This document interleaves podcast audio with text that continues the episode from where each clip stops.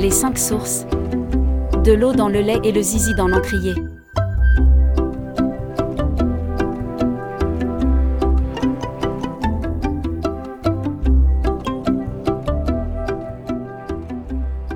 Une famille nombreuse débarque, avec leurs chevaux et leurs chiens dans une toute nouvelle contrée, déjà bien peuplée de vie et personnalités trempées. Comment les uns et les autres vont se raconter et se rencontrer? Comment? De ces trajectoires vont naître des voyages aussi bien philosophiques que géographiques Un périple traversé des petits riens qui font grandir les âmes.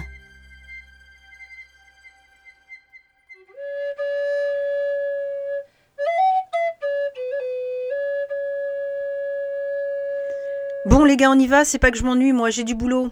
Monsieur Victor, encore merci pour tout. On reprendra sur les sources la prochaine fois, les chevaux ça n'attend pas. Je me suis régalée, merci Madame Victor, un délice. Surtout ne changez pas la recette, le gâteau au yaourt c'est un chef-d'œuvre. Tu vas nourrir les chevaux? Ah oui, c'est l'heure, à la prochaine mon gamin. Et pour les explications détaillées, euh, je vais retrouver une, nouvelle carte, une fluviale cette fois, à la mairie peut-être. Si monsieur le maire et sa secrétaire du jeudi veulent bien nous rendre ce service. Tu reprends une dernière part, tiens, ça te donnera des forces. Oh, le soleil est revenu. Après tous ces abados, c'est tant mieux, je vais pouvoir lire un peu sur ma chaise dehors.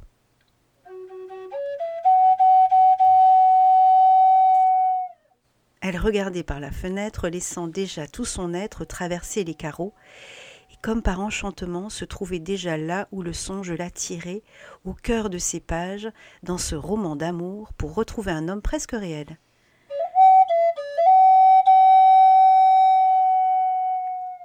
Elle avait su si bien l'imaginer, le sourire tendre et protecteur, les bras ouverts, souples et forts, un torse chaud, soulevé par une respiration généreuse avançant vers elle, l'accueillant elle, petit.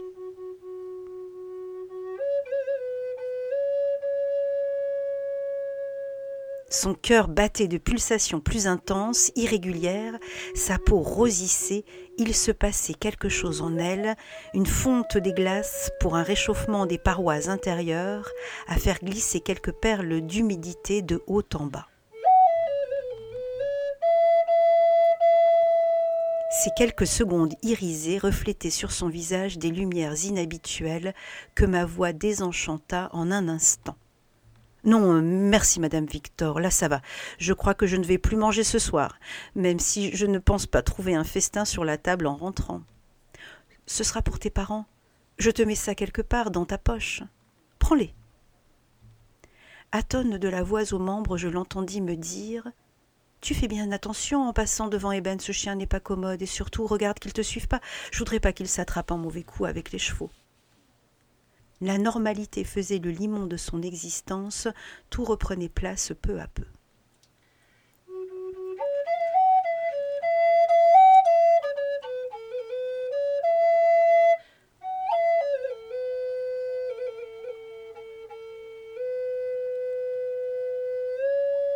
Ils sont sympas, ces Victor. Comment ferait-on dans le voisinage? Les pics toujours prêts à donner un coup de main ou prêter les outils, réparer un tracteur et trouver des pièces introuvables pour machines agricoles des années 50, et eux toujours de bons conseils? Triturant sans s'en apercevoir les morceaux de gâteau coincés tout au fond de sa poche de manteau, et marchant tout seul sur la route pour rejoindre les écuries, il pensait à tout cela, ses gens, ses parents, ses frères et sœurs.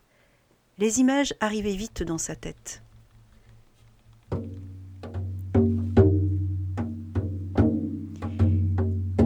Se remémorait maintenant son grand frère, celui qui ouvre toutes les portes tel Moïse devant la mer, et qui d'une main ouvre les flots pour laisser place au passage. Ce numéro un en tout, forcément, il était là le premier. Il me captivait tout entier et je ne me dissociais pas vraiment de lui dans notre prime enfance. Indépendant de moi, singulier et pourtant tous mes yeux et mon attention est pour lui, si blond, avec ce petit air gaillard, ce droit devant. Déjà, il parlait, il marchait, il avait tout acquis, le langage, et savait attraper la cuillère, manger seul.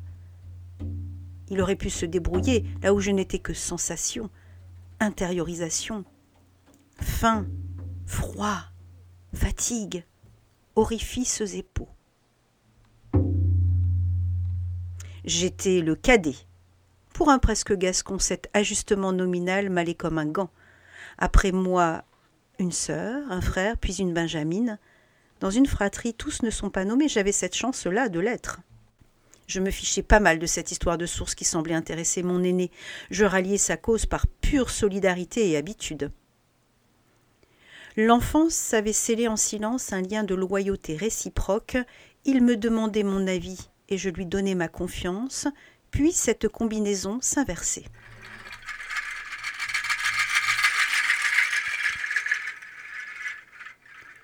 Mon père fabriquait, puis imposait une éducation faite d'évidence sur un lit de morale indiscutable reconnu par le plus grand nombre, éprouvé et approuvé mais souvent impraticable tant les lignes immuables étaient inadaptées au développement naturel et spontané d'un individu quel qu'il soit. Le plus simple aurait été de s'y plier, ce que nous faisions à l'occasion pour le satisfaire, mais tout cela changeait avec le temps, qui nous faisait grandir et prendre de la place inexorablement distanciée et provocante. Ma mère pensait, exprimait un guidage volatile nourri de plaisir, de curiosité, de bonnes intentions, posant par touches impressionnistes des notes à l'intérieur de nous et en surface, mais impossible d'en connaître les contours. Avec l'âge, elle devenait à nos yeux source d'amusement ou d'agacement. Nous la regardions maintenant comme une enfant qui devait encore et toujours faire ses gammes pour être prise au sérieux.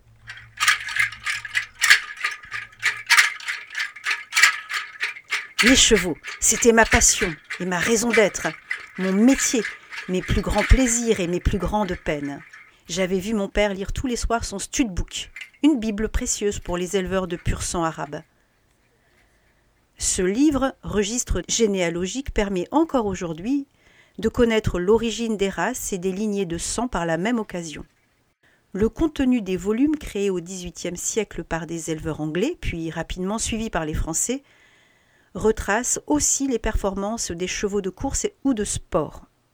Pour y figurer, les chevaux doivent correspondre aux standards de la race, entrer dans les critères phénotypiques précisés par les indications morphologiques et l'aspect génotypique qui prend en considération l'appartenance à une lignée, à une famille, s'appuyant sur la connaissance et la reconnaissance des ascendants et descendants collatéraux.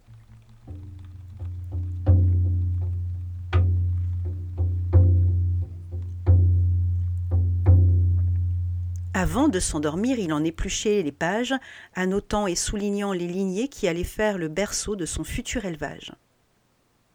Les lectures de l'oreiller d'à côté flottaient vers d'autres horizons, chaloupant, souvent vers l'extinction des feux de croisement.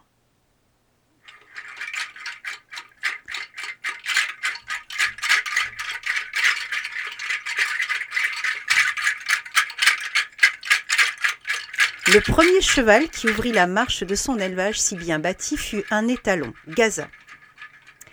Toute la famille des deux côtés avait cotisé lui offrant pour ses trente ans un mâle jeune et plein de sève. Il était magnifique et nous le regardions avec mon frère, tout jeunes encore, avec sidération. Il gesticulait, cabrait et refusait au début d'être monté. Sans avoir appris à débourrer un canasson, comme mon père se plaisait à l'appeler certaines fois, il entreprit comme un grand de s'en charger tout seul, enfin presque.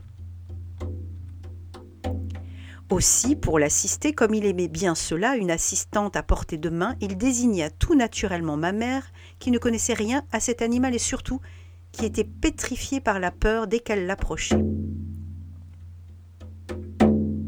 Le cauchemar se mettait en mouvement très vite. Bon, je vais chercher Gaza, tu te prépares, tu tiendras la longe pendant que j'essaierai de monter dessus, c'est tout. Il Y a rien à faire, hein. juste tenir la longe, enfin, tu l'as déjà fait l'autre jour. Ce sera pas pire. Autant dire, aucun mot valable pour rassurer notre mère.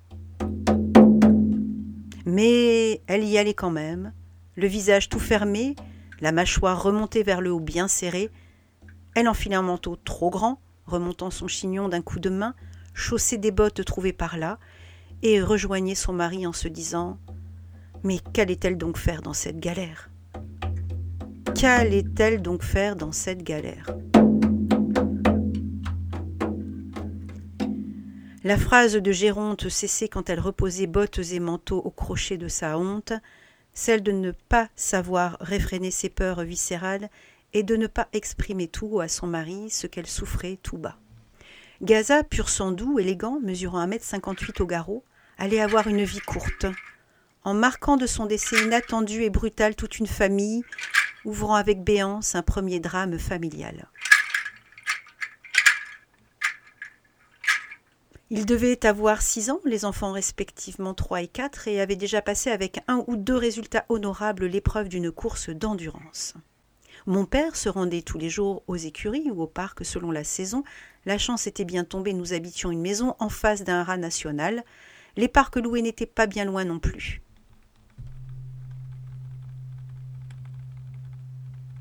Un soir, soucieux, il décide de faire venir dès le lendemain le vétérinaire du haras. Pas de déplacement superflu, il faisait sa ronde de toute façon pour s'entretenir avec le gardien du temple, M. Rondineau. Ce monsieur aussi pensait que Gaza n'allait pas fort. Il maigrissait et refusait d'être monté.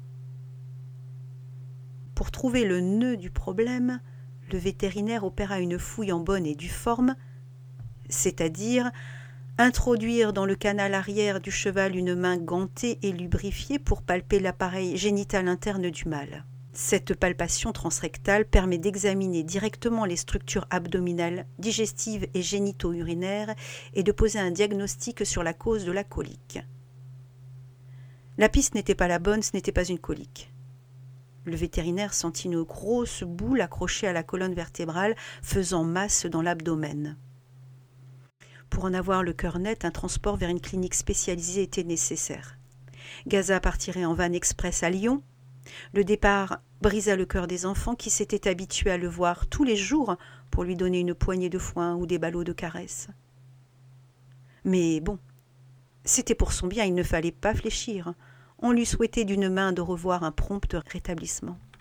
Notre père, ne quittant pas des yeux le van qui disparut au virage en haut du petit chemin, puis qui ne quitta pas non plus son téléphone pendant plusieurs semaines, retenait ses émotions chahutées entre espoir, crainte et impatience. On aurait dit qu'il n'y avait plus qu'un seul sujet, la santé de Gaza. Son cheval. C'était plus que ça. C'était une respiration sur deux, une jambe sur deux, ou la prunelle de ses deux yeux.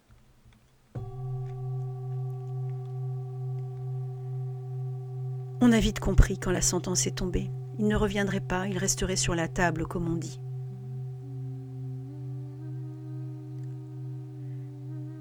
Gaza était mort d'un cancer bien trop jeune, et nous vîmes ce père si fier et si sûr de lui, pour la première fois de notre petite vie en larmes, en sanglots même, inconsolable, tentant au coucher de trouver des mots pour nous, une explication qui pourrait être recevable atténuer notre désarroi et le sien.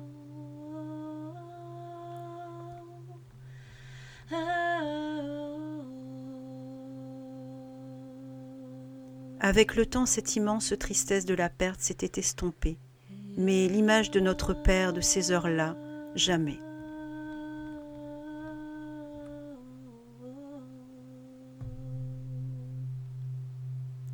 Tu m'accompagnes, je vais voir une jument demain. La lignée est bonne. On ne sait jamais si en plus elle est bien faite avec de bons aplombs et un bon cœur. Je la ferai poulinière pour commencer mon élevage. Première jument, bientôt suitée d'un petit mâle tout foncé. Il était né à la fin de la nuit, au petit jour, dans son box.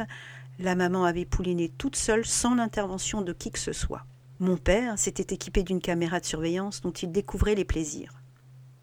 Un écran, variant du noir profond au blanc surexposé, des grésillements zébrant la surface, un trou noir soudain dû au passage d'un animal volant ou rampant. Il s'évertuait à contempler cet écran et tapoter dessus, tournant les boutons de zoom pour améliorer l'image tout en râlant.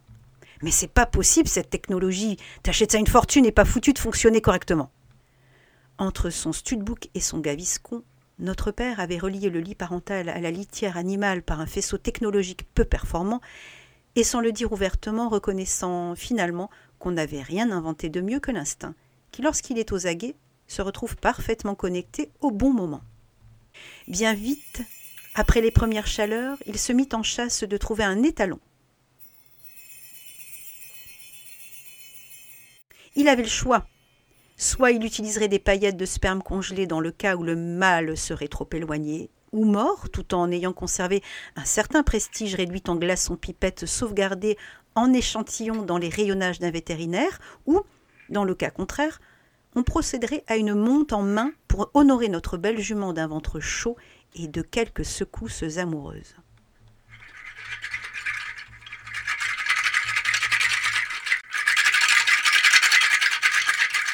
Oursen, bombant le torse comme un torero, tapant le sol de ses quatre membres énergiques, provoquant un bruit de tambour sur le bitume, reniflant la jument, tenue à la barre de saillie par sa longe, puis reculant, se rapprochant de la croupe, reniflant son derrière, prenant encore du champ et reprenant son exploration olfactive, commençait à être suffisamment excité pour monter d'un seul coup, sans crier gare, ses antérieurs tendus tout raides sur le dos de la poulinière fumante des échines au jarret, attendant son heure, les oreilles baissées, Atima ne sortit aucun son lorsqu'Oursène le magnifique la pénétra. On aurait dit la chèvre de M. Seguin au point du jour, après avoir lutté toute la nuit contre le loup. Quelques mouvements rapides, et une minute plus tard, l'éjacula libéré dans le ventre de la jument autant qu'à ses pieds souillant le sol, on entendit une petite voix. Regarde, papa, la grosse chaussette qu'il a. Les enfants médusés n'avaient rien perdu de la scène.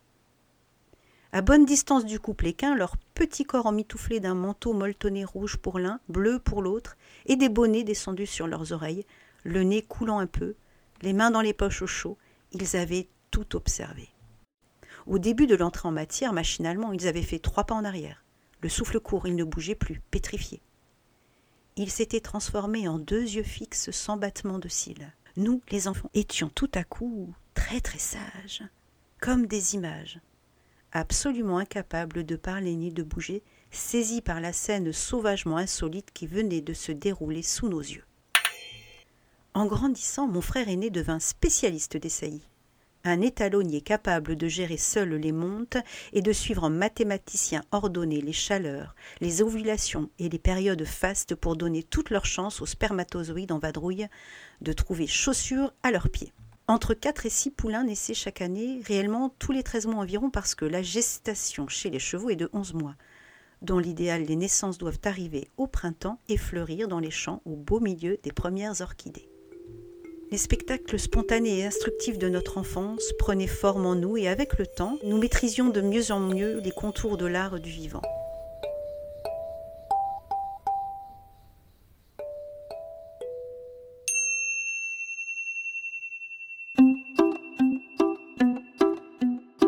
Derrière une colline, un nouveau paysage et encore un autre, jusqu'au prochain épisode, les cinq sources, ça vous colle à la peau.